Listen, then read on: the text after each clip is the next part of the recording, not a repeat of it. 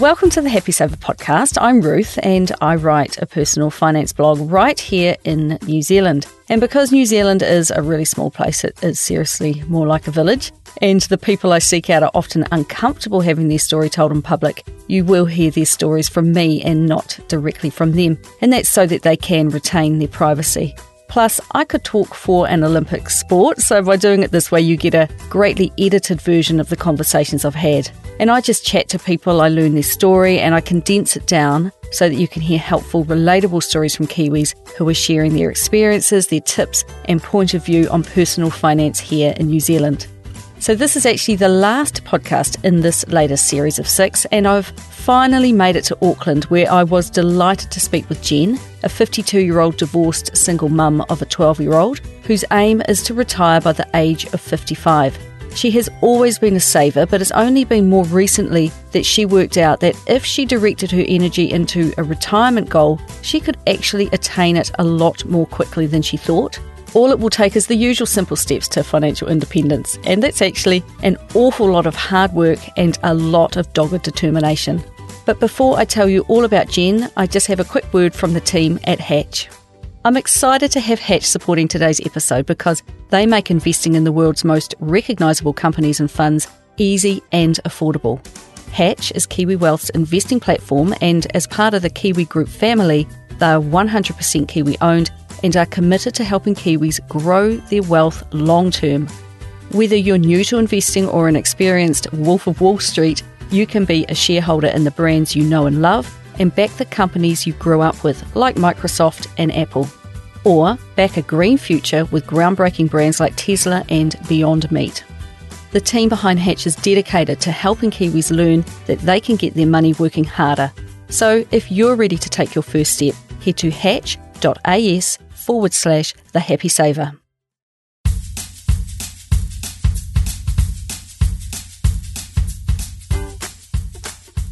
Jen has a mantra and it's everything is working out perfectly. And she keeps this top of mind throughout each day. So even when her plans derail a bit, as they have done on many occasions over the years, she repeats her mantra and just keeps putting one foot in front of the other.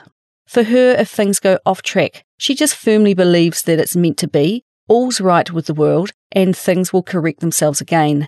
A mantra such as this can make you quite resilient, I find, but it's certainly helped out somewhat by her ability to work very, very hard.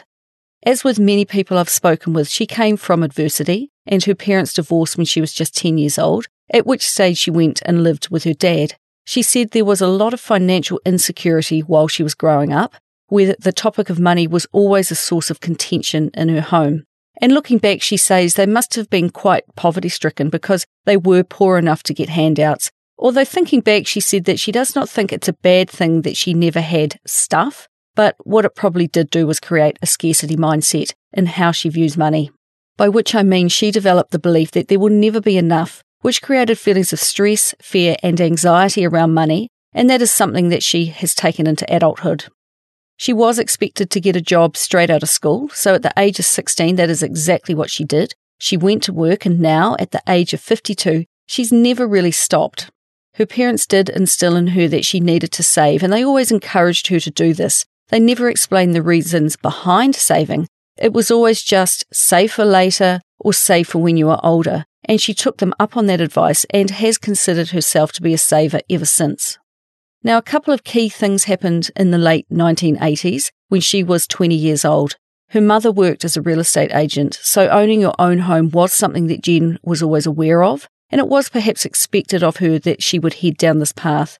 So this could become a reason for her saving. She had received a $10,000 payment from ACC from an injury she had sustained, and this was to become her house deposit. And she actually got into her first house with her boyfriend at the age of just 20 years old. Now, he was better with money, she said, and he had a $20,000 deposit. So together they put down a 30k deposit on a $90,000 house. They bought a two bedroom unit in their hometown of Christchurch. They rented one of the rooms to a friend, and then they set about doing some good old fashioned DIY to their whare. Now, that's something else that her family taught her to get stuck in and turn a sow's ear into a silk purse. She said that in those days, like today, the real estate market generally increased over time, so she knew that the house would appreciate in value, which would let her sell up this home and then put her money into her next house. She said that this is what she thought you should do, and that every house was a stepping stone to the next. Buy cheaply, do it up, sell it on, and buy the next one. She noted something I have often thought that our love of property seems to be taught from birth, and that we are quite honestly told that there is no other option to get ahead. Back then, other investment options would certainly have been available to her, but they were harder to come by, and thankfully things are quite different today. But she did try to diversify early in life because the second pivotal thing to happen was that she said that she got sucked into investing into an AMP investment fund where she began investing money from her weekly wages because she knew, even in her early 20s, that saving for her retirement was a good thing to do. That's why she got started and she was to continue this regular investment for about 30 years, up until quite recently. However, the problems with these types of investments and the provider themselves were not to show themselves for many years. Just a few years ago, at the age of 49, she started to educate herself about investing, and it was then that she realised just how locked into the scheme she now is. Because of the fund she chose, she can't access her money until she turns 55. Yet the fees she pays or the total fund charges are a shockingly high 2.68%. She said that over the years the fund has made money, but she has lost so much more money due to the fees AMP have been charging. They have been dragging down her investment returns, and I'll come back to this shortly. So, these two types of investments, property and this crappy AMP fund, saw her set on a path that she continued with right up until she had somewhat of an epiphany at about the age of 49 back in 2017. She decided that she wanted to retire from work at the age of 55, which is just over two years away from when I recorded this episode. And now this goal has become her singular focus. But let's go back to that first property that she purchased with her boyfriend back when she was just 20 years old. Well, she ended up married to that boyfriend, and because both of them always had an appreciation for money and how to use it, they went into home ownership with a goal to pay the mortgage off. And they sold that property bought another, did it up, sold it off, bought another, did it up, sold it off. You get the idea. And she recalled that by property number four, they were mortgage free. The renovation of a property became a job and a lifestyle of sorts that had a payday when they sold it. And every time they sold it, they ploughed all of their money into the next house. And of those homes, she said that only half of them sold for more than they paid. But she loves renovating and making a house a home, building a garden and what have you, so the do ups were always done more for love than anything else. And from a financial standpoint, she never actually counted what they spent and what they made, which is pretty common in New Zealand from what I've noticed. And I think that if people actually did some math around housing, that they might feel a little less in love with it sometimes when they realise that they can actually be quite a cost to own. But as the years went on, they did actually build up the equity with each home they had. And I think the point that I'm trying to make is that this seemed not to be their primary goal. They were just living life and moving houses when they felt they had outgrown their current home. A byproduct was equity after all their costs had been taken into consideration. In 1999, she was made redundant from her insurance job in Christchurch, and she received a redundancy payout based on her 15 years of working there. Plus, she had been in a superannuation scheme that paid dollar for dollar, something that is more or less unheard of now. So, using this money, her and her husband bought a section on Waiheke Island up in Auckland, and they were to go on and build a one bedroom holiday home upon it. Around the year 2000, they moved to Auckland and they bought a nice home mortgage free, but soon after this, her marriage ended, meaning that all of the wealth they had accumulated by fixing up old houses and moving on to the next one had to be halved. Now, divorce is a surefire way to halve your net worth, but she is thankful that at this point she was in her 30s, so thankfully had the energy and the time to come back from the huge financial hit she took. She follows a website called ESI Money, and she said that one of the things that is regularly mentioned is that you don't want to have a relationship fail and get divorced because when you do, everything you have goes to half, and that is a big financial blow to recover from. In Jen's case, at least they did have assets that they owned to split in half. And it was at this point during our chat that I could hear Jen's grit and determination start to come out. although they retained the Waiheke Island holiday home and went on to share it jointly, but separately, if you know what I mean, the nice Auckland home was sold and the profits were split between them. And using this money, Jen immediately looked back down the housing ladder and bought herself an ex state house on a main road and started, you guessed it, doing it up. She has that asset that we all need to succeed a really strong work ethic. So she also started full time study for a degree in landscape architecture while slogging her guts out to do this house up. And she said that she had good builders helping out, a helpful boyfriend too, but that she also worked her ass off, saying that some days after studying, then renovating, she was so tired she could barely hold a conversation. And after three to four years, she sold this property and doubled her money on it, at which point she bought her ex husband out of the one bed holiday home on Waiheke Island. And one of the reasons for moving out there was because by now she had a child, born in 2008 with that helpful boyfriend of hers, but that relationship was to end when their child was just two and a half years old. She was told by friends that when you have a child, time will speed up. You only have one chance to enjoy that time together. So she chose to move to Waiheke and have time with her child. She said it was such a struggle. Finding work was hard. For a time, she was receiving sole parent support from the government to get by. But she said that the hardest thing is that you are so on your own as a single parent, and those early years are hard, hard graft. And she wanted to say to the single mums and dads out there that if you keep your kids at the top of your priority list, it is hard work, but you can have both. You can move ahead financially in order to look after yourself, and you can also look after your kids. There is a balance there, and if you think you want to have both, you can work out a way to do it. So she actively thought to herself, and she advised all the single mums out there to think, how can I have both? And she said she changed her mindset to think abundance, and that being a great mum and spending time with her child and getting ahead financially is very important and doable. Now, as her daughter reached school age, Jen wanted to be back in Auckland and closer to her child's dad, so she sold the property and immediately bought a two bedroom unit, the middle one of three, in Auckland and did it up again. So life has a habit of repeating sometimes, and she returned to the type of property that she started out in all those years ago. She had learned to buy what she can afford without stretching herself too hard financially. And when she was searching for a property, she was looking for the do up and the opportunity to add value.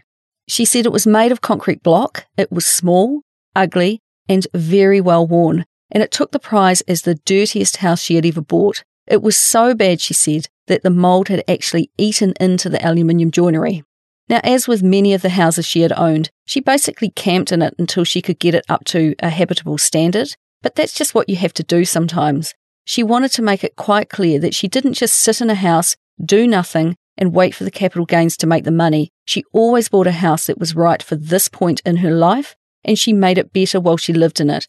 And what always pushed her to sell was needing to find a house that was more appropriate for what stage of life she was at.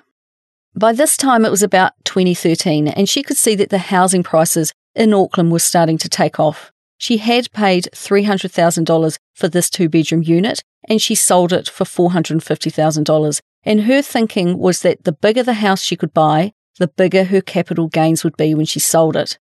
By this stage of the conversation, I'd actually started to lose count of how many houses she'd had, but it didn't really matter anyway. The point being that she had always used housing to leverage into the next property, and she moved about to find the house that was appropriate for her stage of life.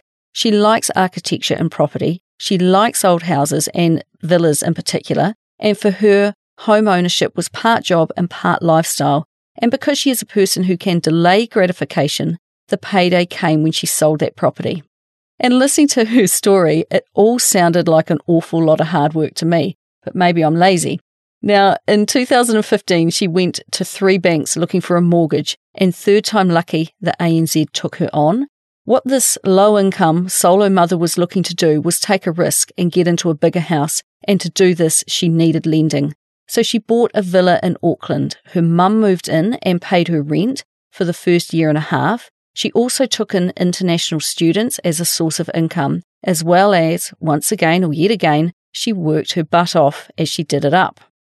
She said she took on a big risk to do this, but she said that she will take risks if she thinks that in the end it will make her comfortable. but that she still has to be able to sleep at night.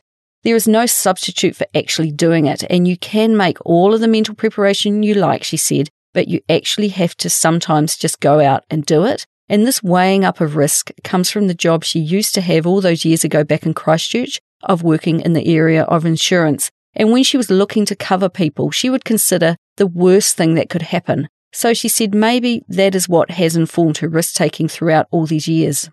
She took on lending of $150,000 some fixed interest and some floating, which may not seem like a lot to some, but with her low income, and at the time of application, she actually had no job.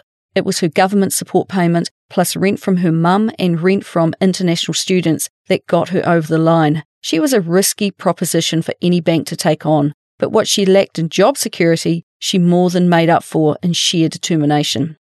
Now, it's hard to know what event is laying in wait around the corner, so when a bank is weighing you up for a mortgage, they are taking all they can into account.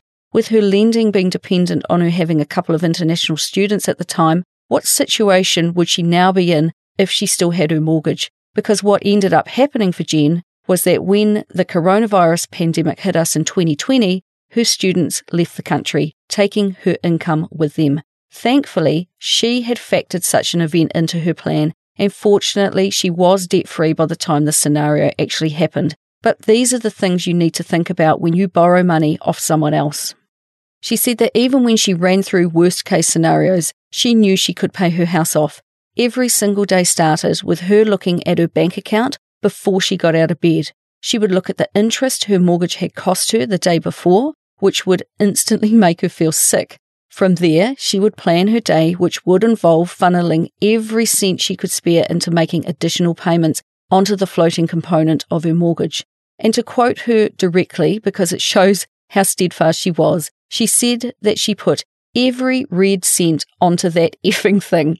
And that was her focus every single day. She said it was total immersion. She was working 20 hours a week in a minimum wage job, but she would work every public holiday that she could for extra money and any time she could get extra hours, she took them. So by cobbling together her working, her mother's rent, and the rent paid by international students, she made her last mortgage payment in 2017. She said it gave her a huge sense of relief. And on that final morning, when she woke up and checked her bank balance to see that the mortgage had disappeared, she took a screenshot of it and thought, thank God that's gone. She remains in the same home today, and it's valued at about $1 million. She bought it when her daughter was seven years old, and she paid it off when her daughter was nine. And she is proud of herself that she went from being a new mum who was on a benefit to working hard and owning her own home. So, in effect, it took her about 39 years to reach this point. So, yes, housing certainly works, but it's a slow burn. And she said that when she reached the age of 49, she started to freak out that life was half over and she was still just scraping by, constantly trying to get on a rung further up the ladder. And it was because of this that she started looking for information. And that's what got her thinking about diversifying out of housing and looking at her whole financial picture and where she was headed. So she is by no means done yet. Owning her own home was just one piece of the puzzle, and that jolt she got at the age of 49 to do better so she could retire at 55 still has her fired up always a saver. Ever since she made that last mortgage payment, she has been trying to accumulate as much in cash and investments as possible. And when we spoke, she was on the cusp of a big working week because she has a routine of work and rest. When her child, who is now 12 years old, goes to spend time at the dad's house, week on, week off, Jen goes to work. When they return, she cuts back her hours. She is working for a guy who owns his own business and is a real grafter who typically works 12 to 15 hour days. So when Jen's child is with the dad, Jen also gets stuck in and works as many hours each day as she can manage. She said that it's extremely full on working long hours, but the role is very varied and she firmly believes in making hay while the sun shines. It comes from her upbringing, she said. The next step after paying off her home was to work out what's next. So soon after becoming mortgage free, she actually tried to sell her home so she could downsize back to a two bedroom unit which she could own outright and which would free up a large amount of cash, meaning that she didn't have to work so hard. But her home was passed in at auction, and she figured that this was the universe telling her, to hold it for now. So she has stayed put because they have a home and security, which is appropriate for now. But given time, that is her plan to sell up and release some equity from her home, which she can then invest and use the dividends it produces to supplement her income, meaning she can work less or not at all. So instead of selling, she started researching, something that was completely new to her, investing in something other than property so she can actually get some diversification into her life and actually have some money invested that will return an income instead of it all being locked up in housing, something that far too many Kiwis are doing. Now she said the time had come to get serious and set herself up well for the rest of her life and prepare for a time, which is just a few short years away, where she can get away with working less. She has been working hard since the age of 16 and she is sick of it. She mentioned the ESI Money website again, where she said they say, work if you want to, but don't if you don't. Now, this is not something that she has ever been able to give herself before that freedom of choice to do what she wants with her day. And what I liked about talking to Jen is that she is getting ahead while single and on a low wage. And I wanted to share her story as the last one in this series because I hear from a lot of people who are in a similar situation to her. And her journey shows that it's not always what you make, it's how you spend it. Plus, how you find the hacks in life to give you a boost, like taking on international students. She has worked out that her expenses are $35,000 each year, and by that I mean it costs 35 grand a year or 2,916 a month or $673 a week to run Jen and her child. And the only way you can work this out is by budgeting and writing down what you've been spending your money on. So if you are listening to this and thinking, ah, oh, where do I start? Well, that is where you start. You write down where your money is going. So as long as she has the steady income coming in, she is fine to cover her regular expenses, and anything surplus to this can now be used to invest. For the last couple of years, her income before tax has been about $45,000 a year from her day job where she works in admin and business support. So that's about $37,000 after tax. Added to this was income from international students, but that income has since dried up. Her regular income from her work has recently increased to $50,000, and her hope is that with all the extra work she is doing, it will go up to $60,000 a year before tax. The work is there if she wants it. Plus, she is being encouraged into new roles for the same employer. She just needs to work out how many hours each week are viable for her.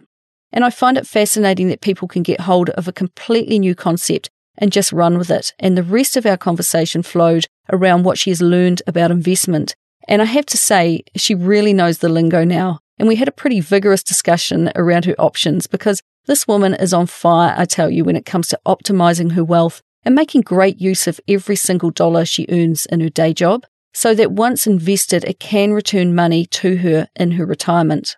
Such a transformation is something I'm fortunate enough to hear about quite often via my blog, The Happy Saver. And it's so rewarding to see people who have once stumbled along become absolutely intentional about the decisions they're making around money.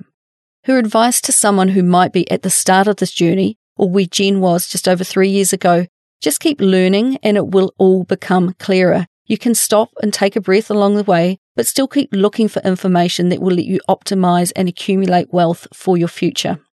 Her biggest triumph, she told me, was the education she is currently doing around money. She said that since she had her freak out at the age of 49, she has gone hard out researching, reading any blog, book, or website that was relevant, and she has a total focus to educate herself and accumulate assets for retirement. It's not the dollar figure that she sees as her triumph. It's a thing she has discovered in the past three years, and it's the distance she has come since her divorce about 14 years ago. And as far as her greatest financial flop, it's that AMP investment for sure. But on a personal level, it was the poor relationship she went into or put simply, hooking up with the wrong men. There is a huge financial and emotional cost if you are in a relationship with someone who is not on the same page. And aside from halving your net worth, the costs are ongoing when you have an ex and children are involved. But she would say to others that there is a lot of help and support out there, so don't be afraid to put your hand up and ask for it. She recalls losing her job once and she simply could not get out of bed for a week because she couldn't face having to overcome yet another hurdle. But she did get out of bed and she just kept putting one foot in front of the other day after day. So she says, you can do it too. It just takes effort and probably a bit of compassion for yourself while you heal too.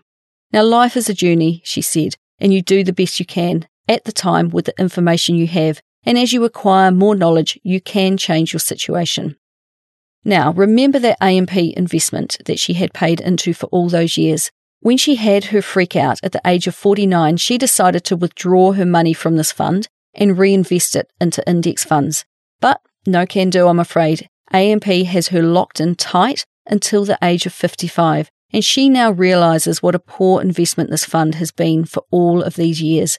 Her initial thoughts when trying to understand this fund was confusion, but she said that when she dug deeper, she realized she can't get out of it without losing out even more with the type of break fee that they would charge, and it's not worth her time and energy to do it. But she was, however, able to stop contributions into the fund, and she has been able to withdraw 20% from it each year, which she has been doing for the last three years now. But when we spoke, there was still $40,000 in this fund. All she feels is screwed over by AMP by both their service and this investment, and she is counting down the months until she can get rid of it. Now, in regards to fees, I just wanted to give a quick explanation why this AMP fund and others like it are so terrible, and it's because of the impact of high fees on a portfolio, because fees really do matter, and it's why so many people are choosing to skip investment firms, active fund managers, and brokers and go straight to cheap index funds and ETFs. Now, I took this example from a choosefi.com weekly email that I recently received, and it says Imagine you have $100,000 invested. If the account earned 6% a year for the next 25 years and had no costs or fees, you would end up with about $430,000. If, on the other hand, you paid 2% a year in costs, after 25 years, you would only have about $260,000. That's right, the 2% you paid every year would wipe out almost 40% of your final account value. 2% doesn't sound so small anymore, does it? So for AMP to be charging Jen 2.75% is no small thing, and that is why she is so pissed off about it. Over the long life of her investment, it has had a massive impact on her balance. She calculated she has missed out on over $200,000. In a good year, when a fund performs really well, people can justify the fee they pay. But in a bad year where the fund performance is low and they take their same whack of fees, it's a real drag on your returns. Compound that over 25 to 30 years, and you are going to be seriously out of pocket, just like Jenna's. And it's exactly the same with your KiwiSaver. I took a quick look at my old KiwiSaver fund, which was the ANZ Growth Fund, and they are charging 1.4% in combined fees, as opposed to my current fund, which is charging 0.45%. Now, it might not sound like much of a difference between the two, but over the course of my lifetime, had I stayed with ANZ, they were going to gobble up hundreds of thousands of my dollars. Their higher fee would have had a significant impact on my account balance because of the compounding nature of fees. Fees matter and don't let anyone fool you otherwise. Jen has her KiwiSaver with Simplicity in a growth fund, which coincidentally has that um, fee of 0.45%, with a current balance of about $70,000, where she contributes 3% from her wages. And she said that it's getting well fed these days because of all the extra hours that she is doing. She used to contribute 10% from her wages, but at the age of 51, she thought, hang on a minute, as she realized that this was a mistake because she wants to stop work early too early to receive government superannuation or have access to her KiwiSaver. By boosting her KiwiSaver, she realised she was actually locking her money in and could not access it until she turned 65. As soon as she realised this, she cut her contribution down to 3%, matched by her employer, and instead diverted some of her paycheck to other investments. She started to use the investing platform InvestNow a couple of years ago because at that time it was the only way she could find to invest into the Vanguard fund that she wanted. But now she said, with Hatch coming on board, she is switching to them. She's really looking for the lowest fees possible, and from her research, that is Hatch Invest. She has become much more aware of fees. She calls herself a fees hound now. So she was really seeking to invest as directly as possible into Vanguard funds with the expense ratio of something like 0.08%. So, although she has built up her InvestNow to have about $100,000 in it, when we spoke, she told me that she is now actively selling it down to zero and transferring all of that money into Hatch Invest because of their lower and transparent cost structure. And she fully understands their buy sell fees and how exchange rates impact her investment as well. Now, with Hatch, she currently holds the Vanguard Total World Stock ETF. The ticker code is VT, and also has the Vanguard Growth ETF, and the ticker code is VUG. And since reading about how dividends play a large part in retirement income, she has recently started with a small holding of just $1,000 in the Vanguard High Dividend Yield ETF, which has a ticker code of VYM.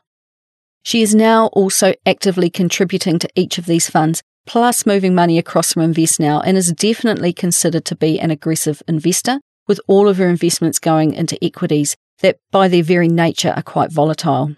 And I asked her if she were given $10,000 right now, what would she do with it? Jen would put the whole lot in the Vanguard Growth ETF. She said she would wait for it to show red, showing that the price had dropped, and press buy now.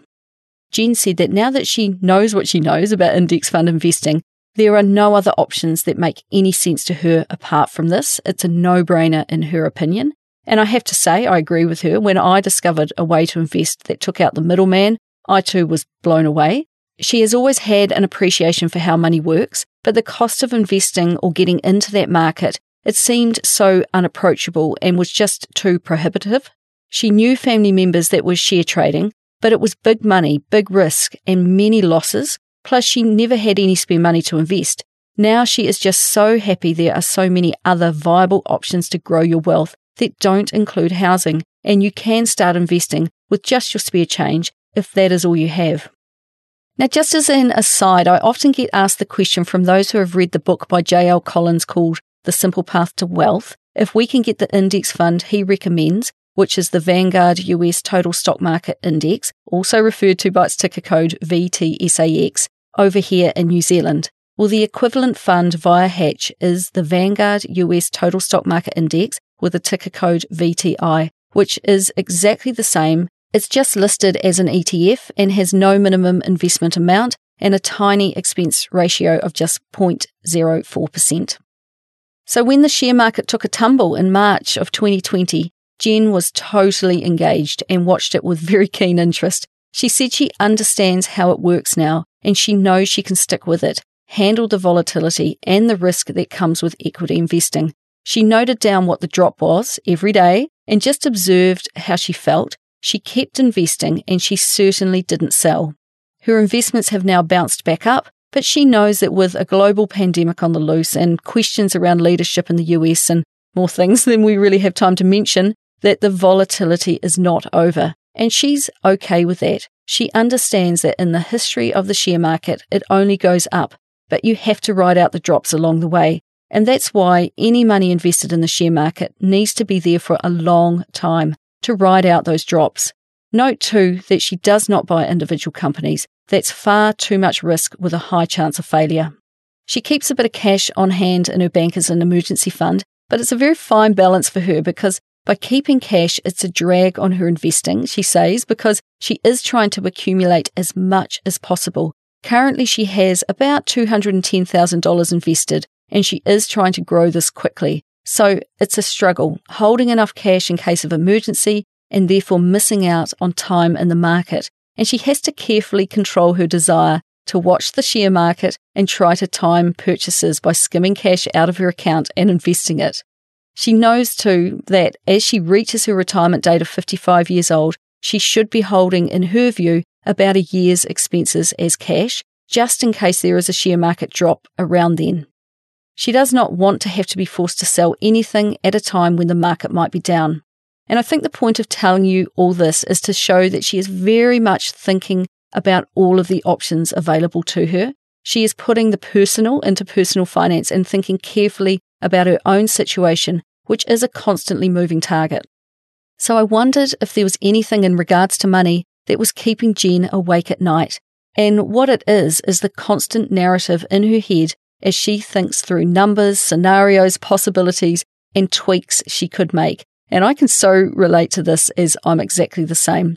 Remember that the first thing she used to do every morning was check her bank balance. She said now it is just the numbers going round and round in her head that are keeping her up at night as she works through each investment in her mind and the value of her home and that rapidly approaching 55th birthday. But I think that the longer she is an investor, the more she'll just chill out about all of this and will just settle into a pattern of automated investing where she is just a calm, passive investor. And that comes back to the point of all this. She said that in the end, the numbers are meaningless to others.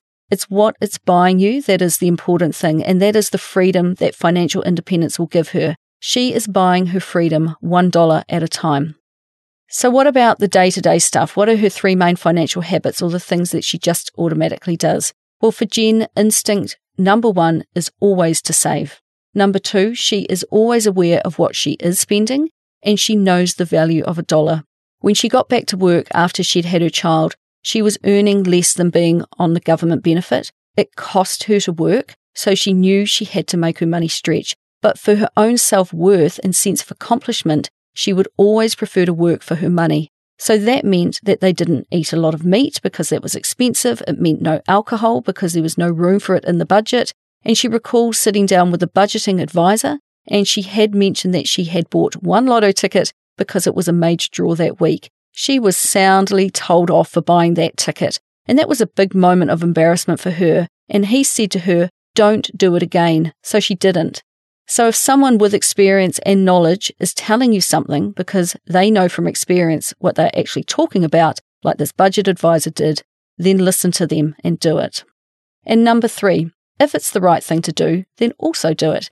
She had made a pact with a friend whose child was born at the same time as her own that when they turned five, they would go to Disneyland together. And despite everything I've just told you about how hard she worked and how much she has gone without, well, this was a priority, and they did it at a cost of $7,500. They went to Disneyland. But this fitted in with her overall plan, and she had five years to save and plan for it. And by setting aside $28 a week for five long years, she made this magical experience happen. She's still not perfect, she said in a top tip here. None of us are or ever will be. Um, she did trade in her old car for a new small one, something she does regret doing, buying a new vehicle, but she said at least she paid cash for it and didn't put it on finance. Having since read many blogs that calculate the costs of buying new, she can see the error of her ways, but lesson learned, and she won't do the same thing again. She shops at PAK'nSAVE, but goes there as little as possible. She eats in season and cooks with fresh food and not processed, and all up she spends about $125 each week.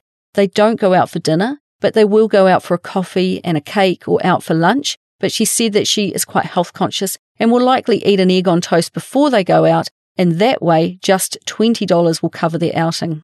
And I don't want to sound cheap, or maybe I do. Um, that's a good cost saving hack right there for those who are trying to clear debt. Cut expenses and get ahead financially. Eat before you go out. That way you are not tempted by an expensive menu because you are already full but you can still order a coffee or a drink with your friends. And going out for lunch instead of dinner is always a cheaper option too. Thinking ahead for her own child, who is currently just 12 years old, she asked how is her child supposed to afford a house at Auckland prices, given, I should point out, that Jen herself has actively ridden this market up. Jen says that the whole landscape of shares versus housing has to change and she sees a total turnaround away from housing and into the share markets instead as a way to build wealth and support the economy too. She said that when people go to work every day and they work their butts off for a company that is listed on the share market, no wonder the markets can't help but go up. There is so much innovation out there with companies striving to grow and succeed and return money to their shareholders and their employees. So that's where the future lies for her own child, she thinks. The sticking point is getting the money to invest in shares, and I can see why the housing market is so worthwhile to many. They can borrow money cheaply, buy a house, and get all of the profits when they sell. With the share market, you can only put in the money that you actually have. However, Jen said that with interest rates so very low, she said the temptation is there for her to borrow money against her house to invest. And that's one of the calculations that is keeping her up at night borrowing $50,000 to invest. from my point of view, while this is possible, and if you can find a bank who will let you do this, it's still trapping you in that cycle of debt. And by educating people to start investing very early in life, then once you can reach a tipping point of money under investment, while time in the market and cumulative interest start to have a real snowball effect in themselves. So personally, I'm not a fan of borrowing money to invest in the share market. Now, I wondered if she had someone in her life who she can openly talk about money with now. She said that her and her boss do talk about money, and he was there and happy to chat when she hit 49 and fell over with her what on earth do I do now moment. He's an engineer, he's smart, a risk taker, but bordering on being a speculator or gambler, she said.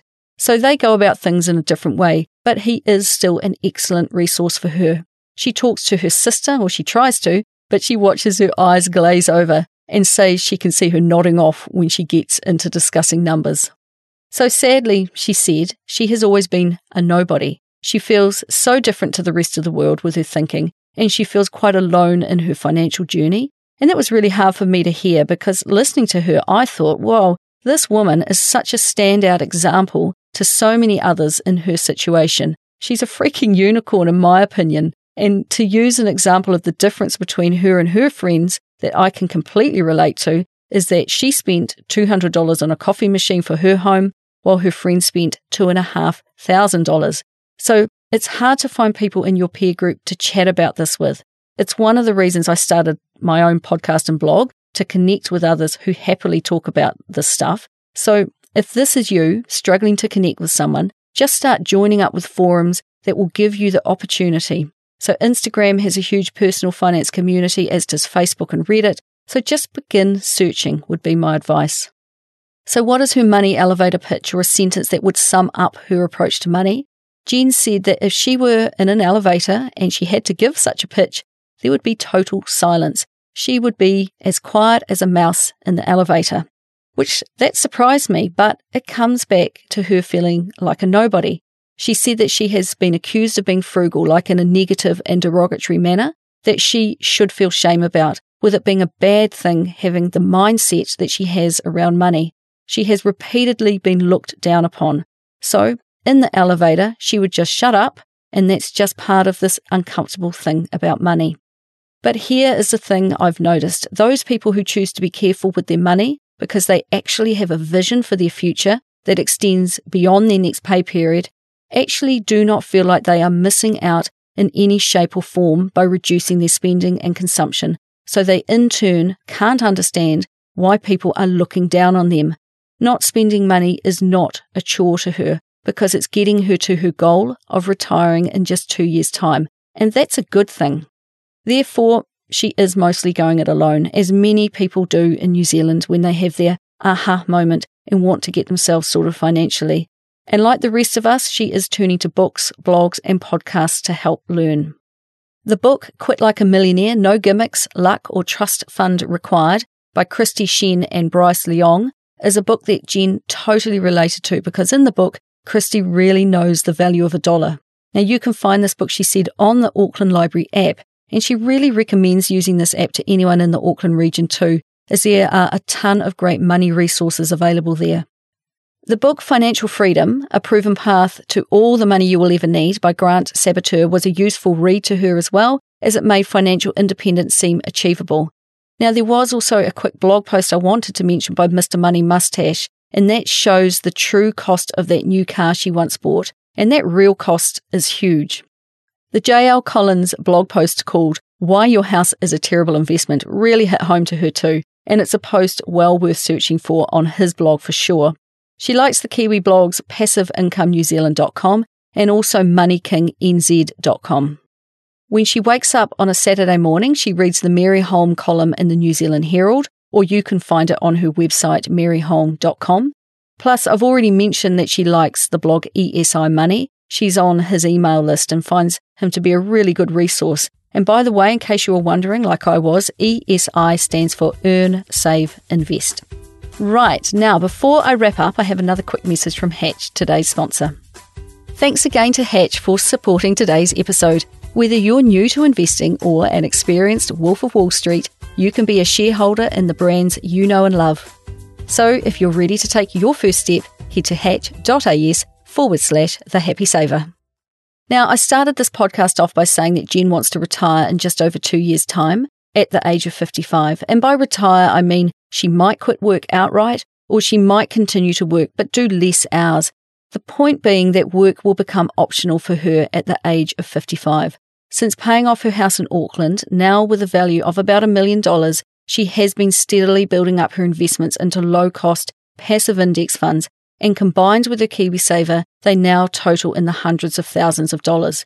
She has worked out that she needs $35,000 a year to live, and when you times that by 25, it gives her a retirement savings number of $875,000 that she needs to have invested in assets that she can access that will return her an income via dividends and capital gains. Her current net worth is just over $1.2 million. So, by dollar value alone, technically she has enough money to now retire.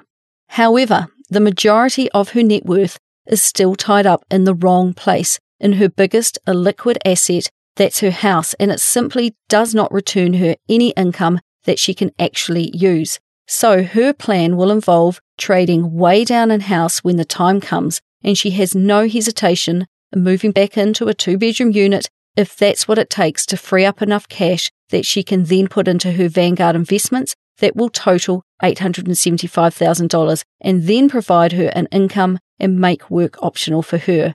Then she plans to use the 4% rule, which will allow her to pull money out of her investments while leaving the capital intact to give her an income for the rest of her life. Of course, when she reaches the age of 65, she will also start to receive government superannuation as well, which will mean that she pulls less off her investments, meaning that they will actually continue to grow as she ages. And what I think I want you to take away from this podcast is that yes, Jen did well out of housing, but not just because the prices went up. Early on, she worked out that you need to actually own your home. And that way, any gains are all yours. But you will see from her story that it took a really long time to grow her equity in houses. But the next key thing is that she has diversified into low cost investments that, unlike a house, actually will produce an income that she can use to cover expenses, and when they build high enough, will actually be able to give her a full income. And the other absolutely key takeaway is that even though she only got intentional about this diversification just three short years ago, her progress has been huge. So I want you to see that this could be you. It really could be, no matter what your income is. You just have to educate yourself as to the possibilities out there, work out your retirement number, and actively work towards it. It's incredible what you can achieve with hard work, perseverance, and dogged determination, and Jen is one of the best examples I've seen of this. So thanks, Jen, for giving me a couple of hours of your time. I just love how even when things went a bit pear shaped, you kept your hopes up, you kept your mindset of abundance, and you always said to yourself, no matter what the situation was, that everything is working out perfectly. And I can't wait to get that email or phone call from you on your 55th birthday when you say, I'm done, Ruth. Work is now optional. So that's all from me this week, and that actually ends another series of the Happy Saver podcast. They are a lot of work to create, so I'm taking a break, but I promise that Johnny and I will be back with more money journeys of Kiwis. So if you enjoyed today's podcast, please do hit subscribe, and it will automatically update in your podcast app each time I release a new episode. And if you want to get in touch, you can find me at thehappysaver.com. And if you feel the urge, leave a review and share this podcast with your friends. Those are the best ways that people can learn about my podcast. And I would love it if you would talk more about money with your own friends and whānau and help me continue to help others be better with money. So until the next series, happy saving.